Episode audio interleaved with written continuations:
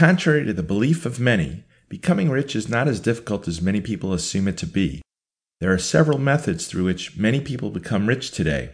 Some methods are legitimate, while some methods are illegal. Unfortunately, too, some methods have a combined play out of legitimate and fraudulent engagements. Of course, there is nothing like halfway legitimate and halfway illegal. Having all round legitimate income is definitely possible. Have you ever come in contact with the idea of buying and selling penny stocks? This is one great method used by many today in maximizing their wealth creation potentials. You can also do the same. If you are completely new to this idea, you are on the right page. Having a good understanding of penny stock buying and selling is a good place to start. My major goal with this book is to help people achieve their goals of becoming rich via buying and selling of penny stocks. As minute as penny stocks are, many have been recorded to have made huge successes from buying and selling penny stocks.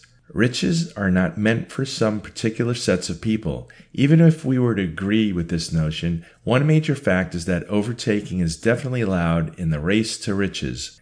If you do not know about penny stock trading, especially in this present day, there's very little you could do with your desire to get rich. Do not get me wrong, this is not an insinuation that getting rich has to do with being a genius. Absolutely not.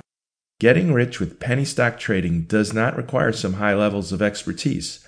All that is needed is discovering and practicing some few basic principles that will surely guarantee success. However, this does not mean that this guide is meant for everyone.